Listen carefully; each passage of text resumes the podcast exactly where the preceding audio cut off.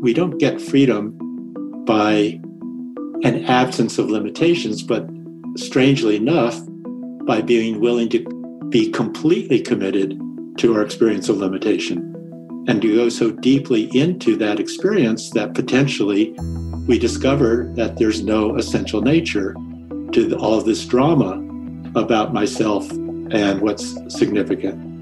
It's not fatalism. It doesn't mean don't try to improve the quality of our life. It's just that that's secondary.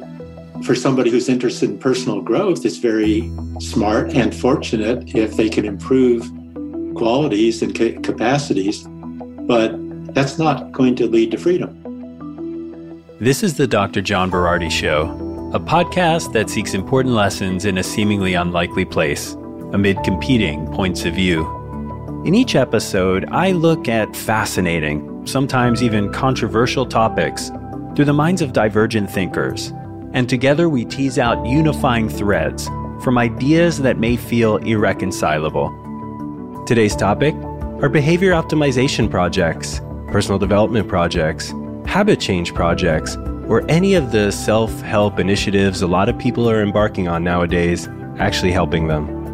In part one, we covered how, maybe surprisingly, academic ideas around habit change and personal development have become so widespread in popular publishing. We talked about why that is and how we may be able to leverage some of these insights in our own lives.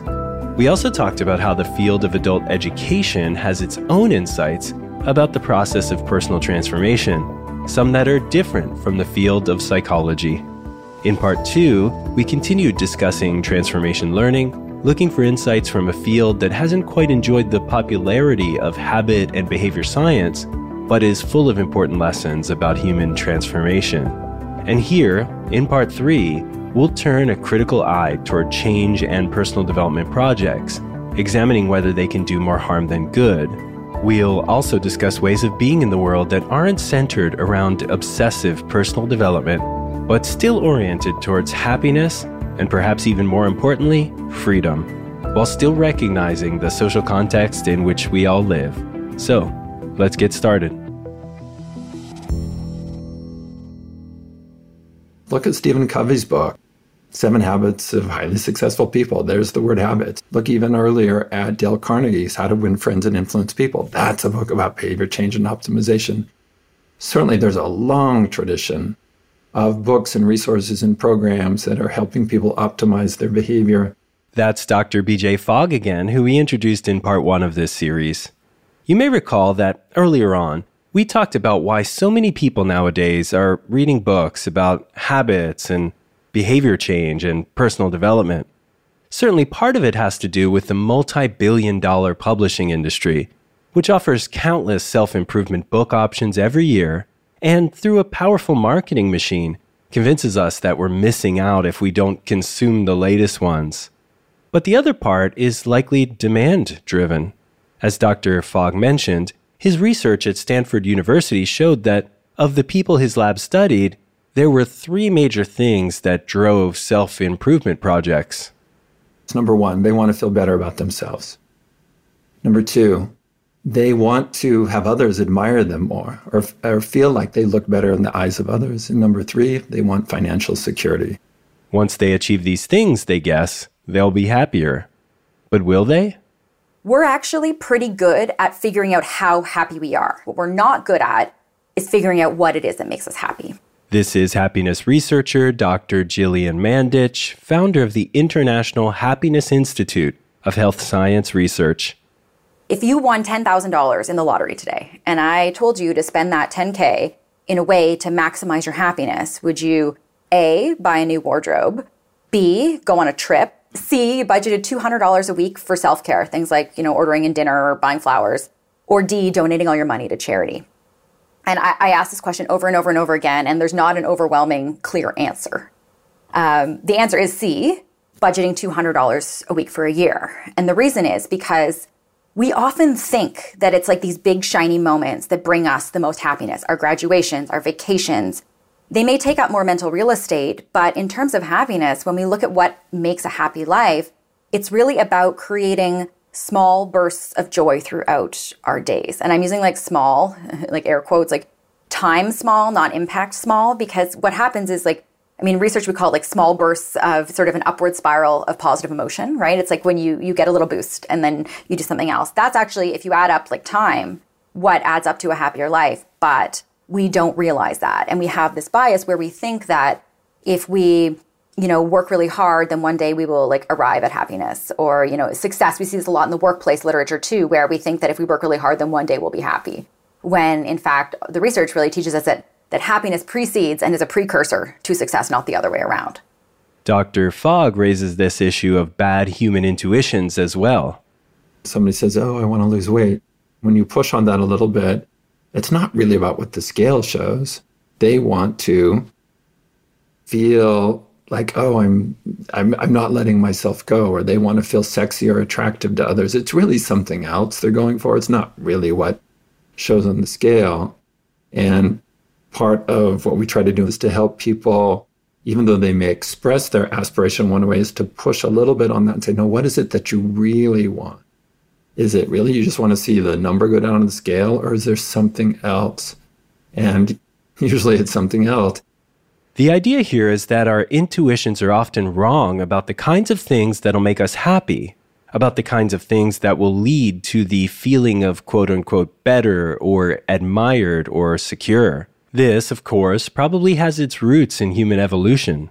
We are expressions of life and we're organic animals, you know, and we're a current expression of millions of years of evolution. This is Bruce Tift, author of Already Free Buddhism Meets Psychotherapy on the Path of Liberation. Bruce is a therapist and professor who's practiced for nearly 50 years, integrating Buddhist ideas with modern psychotherapy techniques. And I think, as far as I can guess, the highest priority for millions, at least of uh, years, hundreds of millions, has been survival and not improving the quality of one's life that's a rather new experience, I think. And so I think most of our hard wiring in terms of our nervous system, our emotions, our hormonal responses is very organized around survival, which usually means immediate gratification. Maybe it means protecting our family, you know, very biological type of stuff. And I think it's pretty recent in terms of evolution that we are actually living with this very unique human capacity to put our attention on something other than just our immediate experience. And it's both an incredible gift and it's also a source of a lot of unnecessary suffering that we can put our attention into fantasies and hopes and plans and memories where I, I, don't think i don't know but i don't think most other animals probably live with so much uh, potential for dissociation in other words we simply may not be hardwired to have good intuitions about the kinds of actions and behaviors to take today that will appropriately map to the kinds of things we want to think and feel and become in the future and we're not just talking about big, important things in the distant future. It could even be little things in the next hour or two.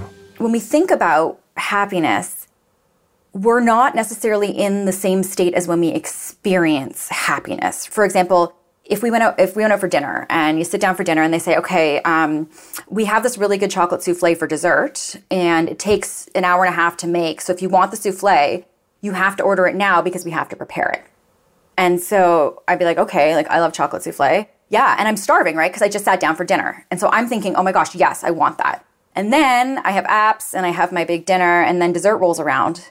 And I'm not really that hungry anymore. And the joy that I get from that souffle, I probably won't eat it all. And I'm probably not enjoying it as much as if they would have brought it out when I sat down. And that gap, right, this sort of distinction bias where we like we look at different things and we we don't really recognize how we might feel in that moment because we're basing our decision on how we feel in the moment we're thinking about it. It is something that I think I'm just starting to to realize even within myself when I'm making decisions. It's it's so complicated because how we feel um, in one situation may be very different. Back to the big picture life decisions, Bruce Tift thinks about it this way. My guess is that pretty much everyone is trying to take the best care of themselves possible. And there are so many different ways to try to improve the quality of one's life that we never have enough time and energy to do everything. So we're going to choose a very limited number of ways to try to improve the quality of our experiencing. And that's going to be influenced by all sorts of things our current cultural fads, as well as uh, our life experience and gender training and cultural training, all sorts of things. I think that, as far as I can tell, there's millions of years of evolutionary biology that leave us hardwired to want to have more positive experience, more pleasure, and to avoid or get rid of pain. And I don't think that is anything that's going to go away. It's it's hardwired, I think. But let's say for the last seven thousand years or so, with the rise of cities and societies, our our biology hasn't increasingly been the best guideline for uh, how to have the most satisfying, meaningful life. This is where, at least from my perspective, I recommend getting help. Now, that doesn't have to be a paid coach or therapist, although it could be. I just think it's smart to vet your plans before engaging in a big change or personal development project with believable people who can help you figure out whether the actions you're about to take are likely to lead to the outcomes you want. I think it's sort of an evolutionary experiment in process, you know, one one view that makes sense to me of intelligence is to see it as a, a field phenomenon that there's both there's our thinking there's our intuition there's our senses our perceptions there's our emotions all of which are contributing to what we call intelligence and none of them can capture that. That means that intelligence is not definable as an experience. So i think that uh, basically we try to listen to as wide a range of our experience as possible our thinking as well as our intuition as well as our emotions as well as other people what they say the whole business. And then basically we're just making uh, our best informed choice. But if we see it as an, a continual experiment then it's not like we're ever going to get objective confirmation we're making the right or the wrong choice Instead, we see how it unfolds and then are continually uh, readjusting our uh, engagement with our life. Dr. Mandich talks about this idea of experimentation as well. Sometimes I forget, though, that knowing what I don't want can be just as valuable of a data point as knowing what I do want.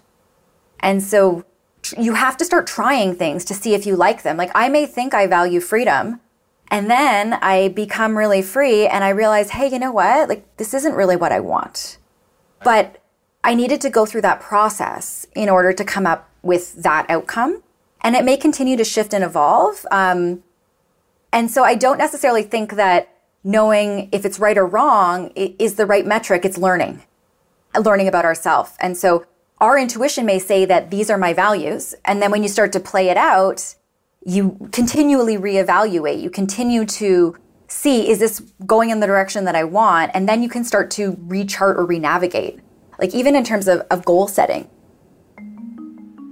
Another issue that arises when we tackle habit change or personal development is the question of whether what's driving our process, our motivation, our intention, is actually helpful. One among many ways of talking about the work in therapy is to move potentially from compulsivity to choice.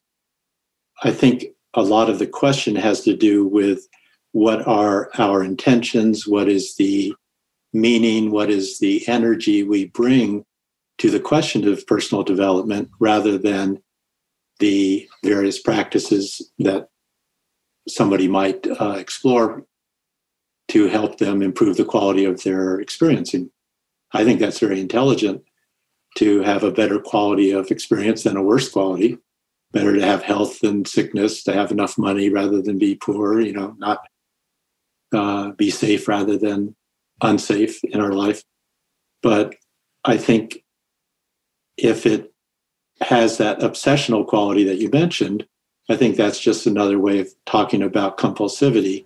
And compulsivity, according to Tift, even if it's a well dressed obsession with personal growth, is almost always an effort, often unconscious, to get out of deeper emotional vulnerabilities.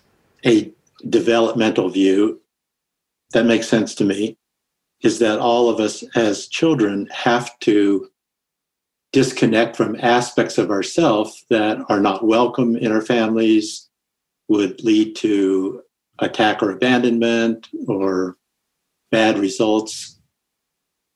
If you grow up in a family where it's not okay to have sadness, everybody has to be happy, then a child, I think, very intelligently, unconsciously, has to disconnect from any feelings of grief because children don't really have the capacity to feel a feeling without expressing it. So I think children protect themselves. All of us as children protect ourselves by unconsciously disconnecting from aspects of our experience that aren't welcome or would have bad results. Because that's an intelligent, healthy response to a limited emotional environment, it works. And so it tends to get internalized because we don't want to sort of reinvent the wheel every day. And as internalized survival strategies, it gets carried into adulthood. But now there's an aspect of my experience that is still uh, off limits, prohibited, repressed, compartmentalized, pushed out of the way. And it's associated usually with a fair amount of anxiety because it had to do with actual emotional survival issue when I was young. So most of us come into adulthood, I think, with a unconscious sense that there is something that is unworkable about who I am, about my experiencing. And often it seems overwhelming or dangerous or shameful or just too much or mysterious or you know we have different associations but often it ends up with us feeling that there's something about me that is not okay and i end up feeling divided against myself I feel like a problematic person. I feel like I'm at war with myself in a state of struggle, you know, different versions of that. And so a lot of our project of wholeness, I think, has an unconscious quality of saying that, well, when I don't have these difficult aspects to who I am, then I can show up and be my best friend and, and be embodied and present and intimate. But it's still um, often with an unconscious sort of conviction that these difficult aspects that I've lived with all my life are somehow not only unworkable, but are actually dangerous to feel. It's like a very primitive biological response of uh, it feels like uh, something really bad would happen to me if I had to feel my mm-hmm. grief or my rage or my sexuality or my uh, powerlessness or whatever the thing is. So I think many people have this unexamined idea that uh, when I have healed my wounds, when I have resolved these issues, then I'll show up. But we're only living in the present moment ever. So, you know, a year from now, there's always going to be room for improvement. And if my acceptance of my own experiencing uh, is always conditional, then it's possible it never comes really. It's never going to be actually an experience of freedom, in my view. I'd like to linger here for a moment because I think it's important. This idea that if the animating spirit behind one's obsession with growth is a sense of quote unquote happiness or okayness in the future, then it's unlikely they'll ever achieve that. Self improvement never actually leads to freedom. It just leads to improving the quality of our life, which is good, but that's different than freedom. Which is where a lot of therapies come in. And so a lot of the work that makes sense to me is to do the counter instinctual practices of voluntarily taking ourselves into exactly those difficult, vulnerable feelings that we've organized our life around avoiding. But nobody mm-hmm. wants to do that, of course. So it has to be a discipline. We can't wait until it feels right or this our circumstances support us or we get social support or whatever.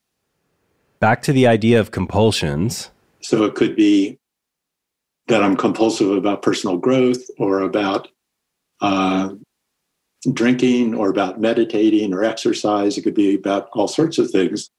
But if somebody is trying to uh, put their well being in the future, then I think the pretty straightforward implication is that they are making an unconscious claim that their immediate experience of themselves and of their life is not acceptable. So if I'm saying with myself and my partner, fully engaged with my life when I have fill in the blank, lost some weight or uh, have enough money or get enlightened or uh, get social status. Well, those things as things are, are fine, but if it's a project, then almost always there's uh, an underlying sense that who I am, the quality of my life, my life circumstances are not really acceptable as they are in the present. The irony, of course, is that this sense is what seems to be motivating a lot of people working on personal growth. They're running away from a painful past or present. We're trying to run toward a more satisfactory future. However, of course, we're only living in the present ever. So that's actually a, a way that guarantees a type of chronic unnecessary suffering. If somebody's really convinced that uh, their well being is in the future, I, I don't try to talk them out of it. I don't agree with them, but it's up to them. It's their life. But if it makes sense to somebody, I often present the view that there seem to be two fundamental life energies, is the way I see it the truth that we're all separate, the truth we're all connected. A lot of times, cultures call the truth that we're separate masculine, the truth that we're connected feminine. And they each have a lot of different sort of qualities that are different. On the separateness side, because it's about how we're different from others, you know, we have much more of a likelihood of trying to act on the world. From the connection point of view, we're much more likely to try to accept and cooperate. So the masculine or the separate has much more of a linear uh, improvement type of association, and the connecting has more of an acceptance, immediacy quality, in my view.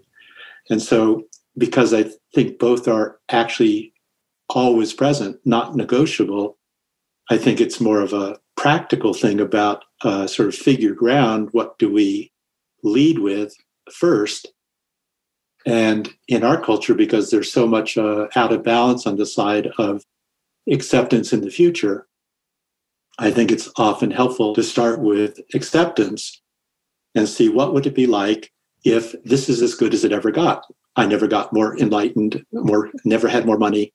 Uh, i was never going to be more mature than i am now. My relationship will never be better. What what feelings would come up if I were to accept that? Because that's actually accepting my immediate experience and that's the only moment we're ever living in. So we're really talking about accepting reality.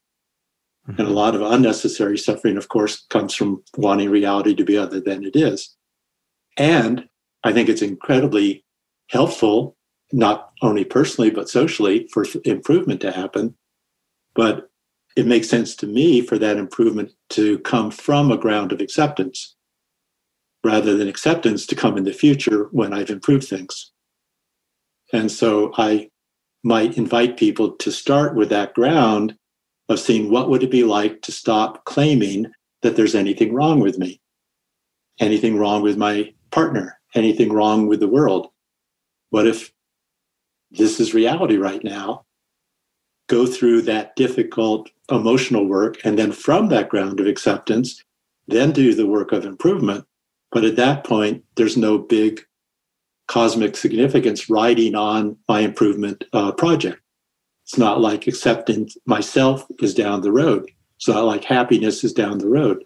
Of course, I've met a lot of people who feel like acceptance might prevent them from working toward a quote unquote better future for themselves They feel like it's that very discomfort with the present that drives personal progress.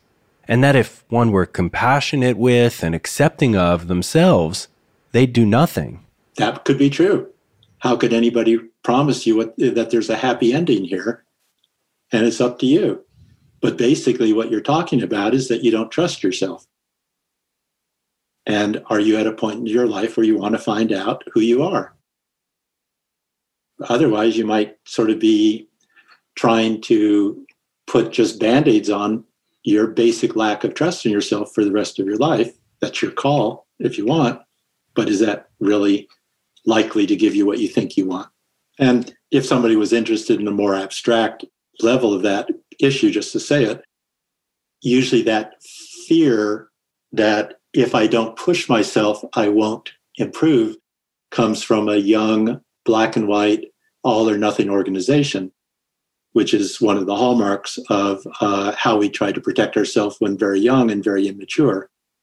But if somebody actually starts examining their experience, they probably will find that improvement and acceptance are, in fact, inseparable and from a Buddhist point of view, they arise in codependent origination. They co create each other. And you can't actually have one without the other. That if you accept who you are as part of the universe, the universe itself seems to be a evolutionary process. Life certainly is an evolutionary process. And we're all just expressions of life. And it's extremely unlikely that you would not have some part of yourself that wants to avoid pain and have more pleasure, have more satisfaction in your life. So acceptance actually includes accepting that part of ourself that does want to improve. And if you want to improve, you actually have to accept who you are for significant transformative change to happen. Otherwise, you're just doing symptom relief so you have to have a relationship with what's really at the heart of uh, your unnecessary suffering before you can really improve things significantly. Each actually includes the other, sort of like the uh, the yin yang symbol, you know, where each has mm-hmm. some element of the other in it. It's not true that it's all or nothing, either or.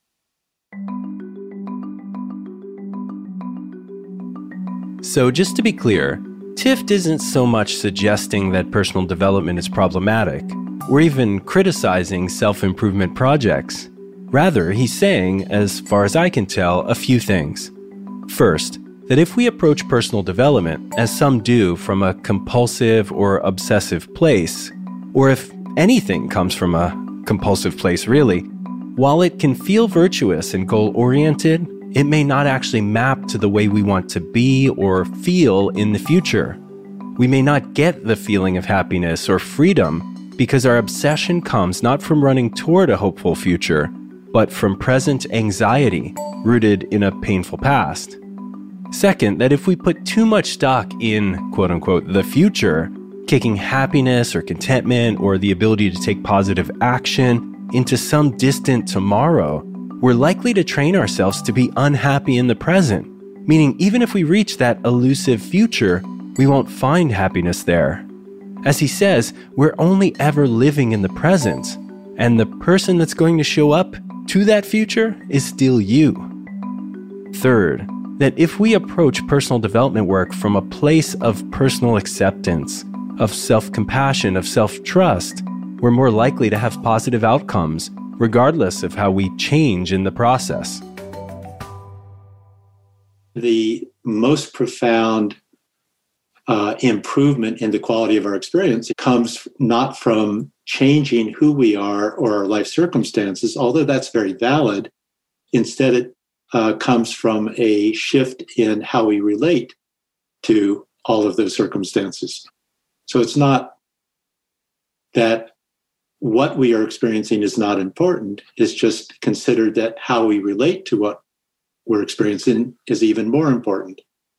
And from a Buddhist point of view, we're, we're not going to experience freedom from an absence of limitations because we're all profoundly limited people. You know, you might have very significant positive capacities that have been developed in the last 10 years, but you probably don't speak 20 languages and you're never going to be 20 again, and you know, on and on and on. So, uh, from a Buddhist point of view, we don't get freedom by an absence of limitations, but strangely enough, by being willing to be completely committed to our experience of limitation and to go so deeply into that experience that potentially we discover that there's no essential nature to the, all this drama about myself and what's significant. Again, it doesn't it's not fatalism. It doesn't mean don't try to improve the quality of our life. It's just that that's secondary. For somebody who's interested in personal growth, it's very, very smart and fortunate if they can improve qualities and capacities. But it's not actually, that's not going to lead to freedom. And how do we arrive at freedom? One thing I'm usually inviting people to experiment with is to bring attention into immediate embodied sensation level experience with absolutely no interpretation, no labels, no commentary, no story, no drama, and just see for ourselves my heart's beating fast, my stomach's all tight, my body is saying, We're going to die, we're going to die, get us out of here. Can we train ourselves, which is counter instinctual, to stay present and watch this sort of wave of panic come and go and find out for ourselves, so it's not somebody else's theory, where is there any evidence of harm or damage? Is it killing me to stay in relationship, especially as embodied intensity, aliveness, with my, these this sense of vulnerability? Is it something I have to organize my life around avoiding? Of course, with vulnerability, anxiety often comes along for the ride. Well, the anxiety comes from being human. Most people like to claim their anxiety is caused by a certain circumstance or feeling or person. But in my opinion, we should just count on having anxiety every day of our life until we die because we're a sensitive organic life form, you know. I think that most people especially in our culture, in an unconscious way, have an impulse to jump out of their immediate embodied vulnerability, claiming that our disturbance is caused by a circumstance or our partner or the government or something.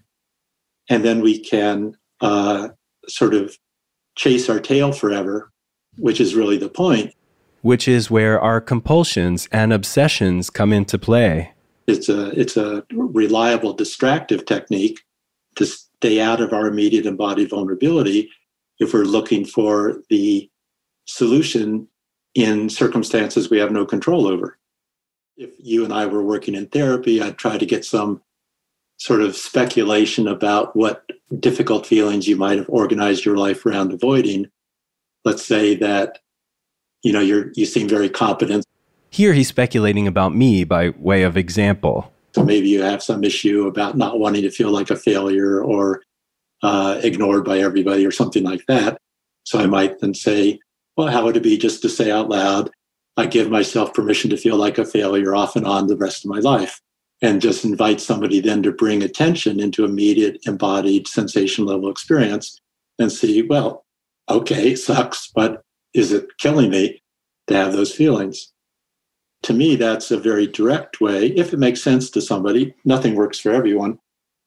But if, if it does, it's a very direct way of starting to dissolve that young organization of pretending to be divided against oneself.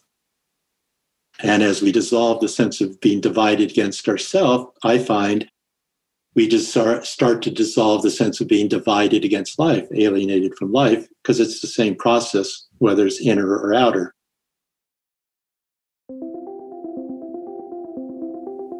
Okay, I'm going to take a little break here so I can talk about one of our sponsors, Precision Nutrition. You might say this episode is right in their wheelhouse because Precision Nutrition is the health and fitness industry's leader in behavior change coaching. So if today's podcast makes you want to learn more, you've got to check out their programs. Using the Precision Nutrition method, which has been proven with over 100,000 clients, they teach fitness professionals, health coaches, dietitians, doctors, nurses, manual therapists, how to help anyone make healthy behaviors automatic. In fact, the Precision Nutrition Level 1 certification is the world's number one rated nutrition coaching certification program. And its secret sauce is the art and science of behavior change. But maybe you're just looking to improve your own behaviors so that you can start to eat healthier, move more, and feel better. Well, good news the Precision Nutrition Coaching Program can help you with that too. Want to learn more about either Precision Nutrition Coaching or the Precision Nutrition Certification?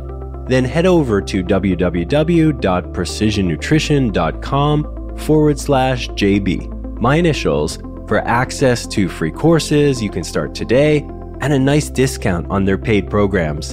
Again, that's www.precisionnutrition.com forward slash JB.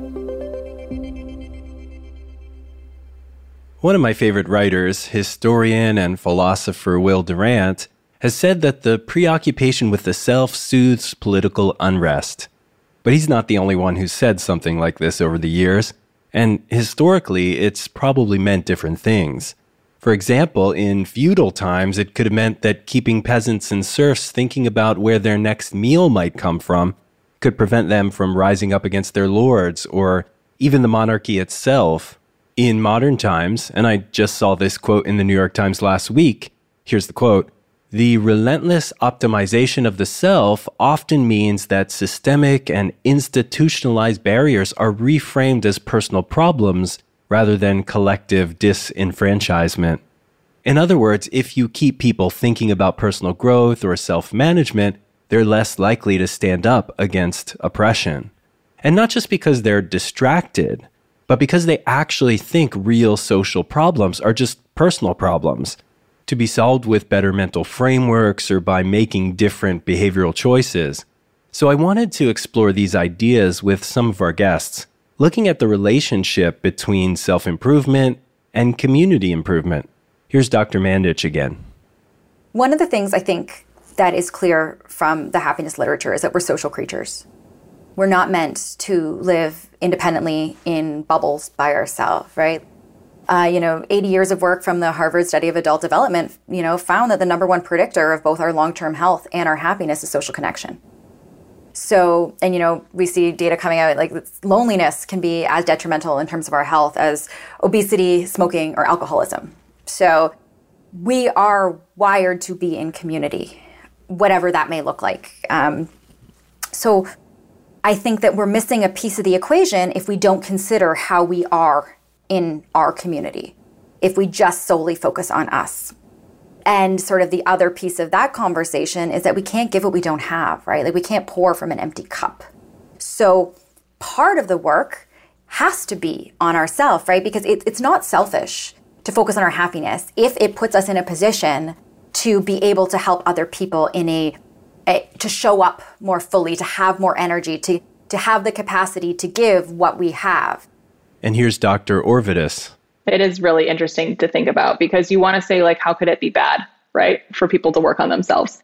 But if what happens is 99% of our energy goes into, like, I'm going to improve myself, things like your, even just at an immediate level, you're not, not even at community or like greater systems level, your relationships might fall down, like the fall by the wayside. What happens when you have kids or you have a significant other that you live with and suddenly it becomes like you have 1% of your time to work on relationship with with other people. And sure, it can be argued that if you're working on yourself, then your relationships should improve too. But if you quite literally do not have the time, the hours in the day in order to do that, then what happens? But all this presumes the luxury of time and the ability to choose. You're probably familiar with like Maslow's hierarchy. Some people would think it's a little simplistic, but I think there's something basically useful there that if somebody is really operating at the level of uh, real survival level issues, you know, they're they don't have food, their kids are starving, they're living in political oppression, they're can't find a job, they're being discriminated against, you know, a lot of bad things, obviously. I think the sort of thing that we're talking about is sort of on a luxury level. And it doesn't mean bad, it just means that we might want to not lose track of our ability to explore these sort of issues actually is supported, I think, by the suffering of hundreds of millions of people around the planet. There's something sad about uh, being a, a privileged person because our privilege is supported. And it doesn't mean doesn't mean I'm going to give away all my money. It just, but I don't want to be naive and think that my capacity to explore things like freedom it has something to do with my worth as a person. No, it's just a very fortunate life circumstance.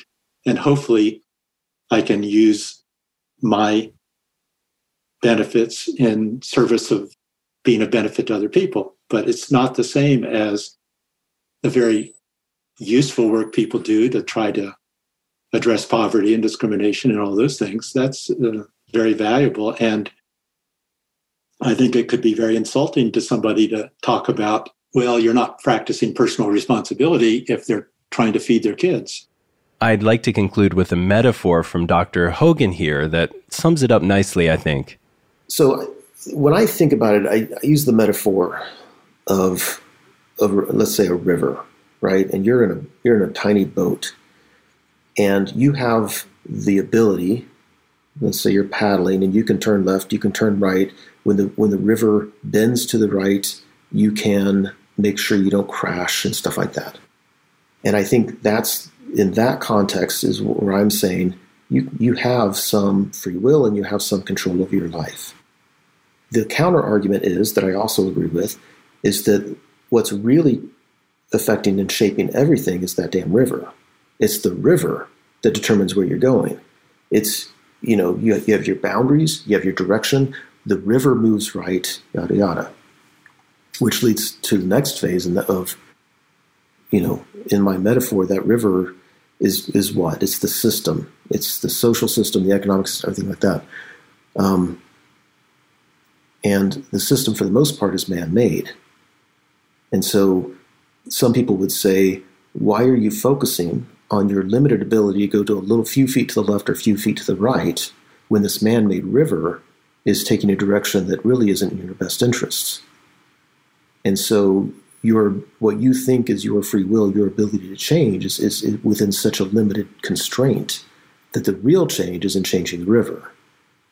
And I would agree with them too. I'm like, but but those three perspectives are not mutually exclusive. You still have control over that boat. You know, you, st- you can say the river should change. Yeah, but if you don't, if you're not careful, you're going to wreck. You're going to you know crash your boat into the side when the river turns. So they're all they're all true and they're all important. Okay, so this is where we're going to end part three of this three part series. In part one, we covered how, maybe surprisingly, academic ideas around habit change and personal development have become so widespread in popular publishing. We talked about why that is and how we may be able to leverage some of these insights in our own lives. We also talked about how the field of adult education has its own insights about the process of personal transformation, some that are different from the field of psychology. In part two, we continued discussing transformation learning, looking for insights from a field that hasn't quite enjoyed the popularity of habit and behavior science, but is full of important lessons about human transformation. And in part three, we turned a critical eye toward change in personal development projects, examining whether they can do more harm than good. We also discussed ways of being in the world that aren't centered around obsessive personal growth, but still oriented toward happiness and perhaps even more importantly, freedom, while still recognizing the social context in which we all live. In the end, if you thought this episode was kind of all over the place, that was the point.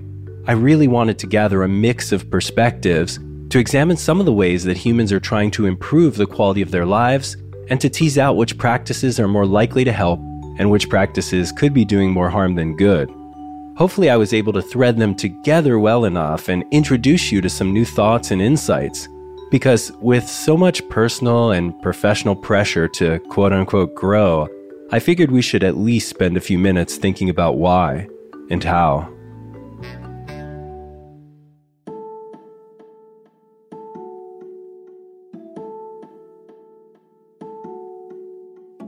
Before we end, I want to let you know that the Dr. John Berardi Show is now on YouTube and that we're running a little contest over there with our two sponsors, Precision Nutrition and Changemaker Academy. There are $15,000 in prizes up for grabs, and all you have to do to enter, it's really simple, is to subscribe to our new YouTube channel and take a screenshot of your subscription. Once you have that, email it to us at youtube at drjohnberardishow.com Make sure you spell it DR rather than D O C T O R, and you're done. Like I said, really simple. From there, just before the release of our next show, we'll randomly select three winners who get to choose from among 15,000 in prizes, including a spot in the Precision Nutrition Level 1 certification, the Precision Nutrition Level 2 certification, or Precision Nutrition Coaching. Winners get to choose which one they want. Winners also get to choose one of the following a copy of my book, Changemaker, or up to $75 of Precision Nutrition apparel. And finally, winners also get a spot in Changemaker Academy's new course, The Career Blueprint. Can't wait to find out who wins.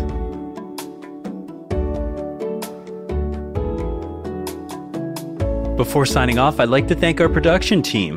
Marjorie Korn, my research partner and co writer on the show, Martin D'Souza, our producer, Dylan Groff, who edited and sound designed this episode, and thanks to you for listening.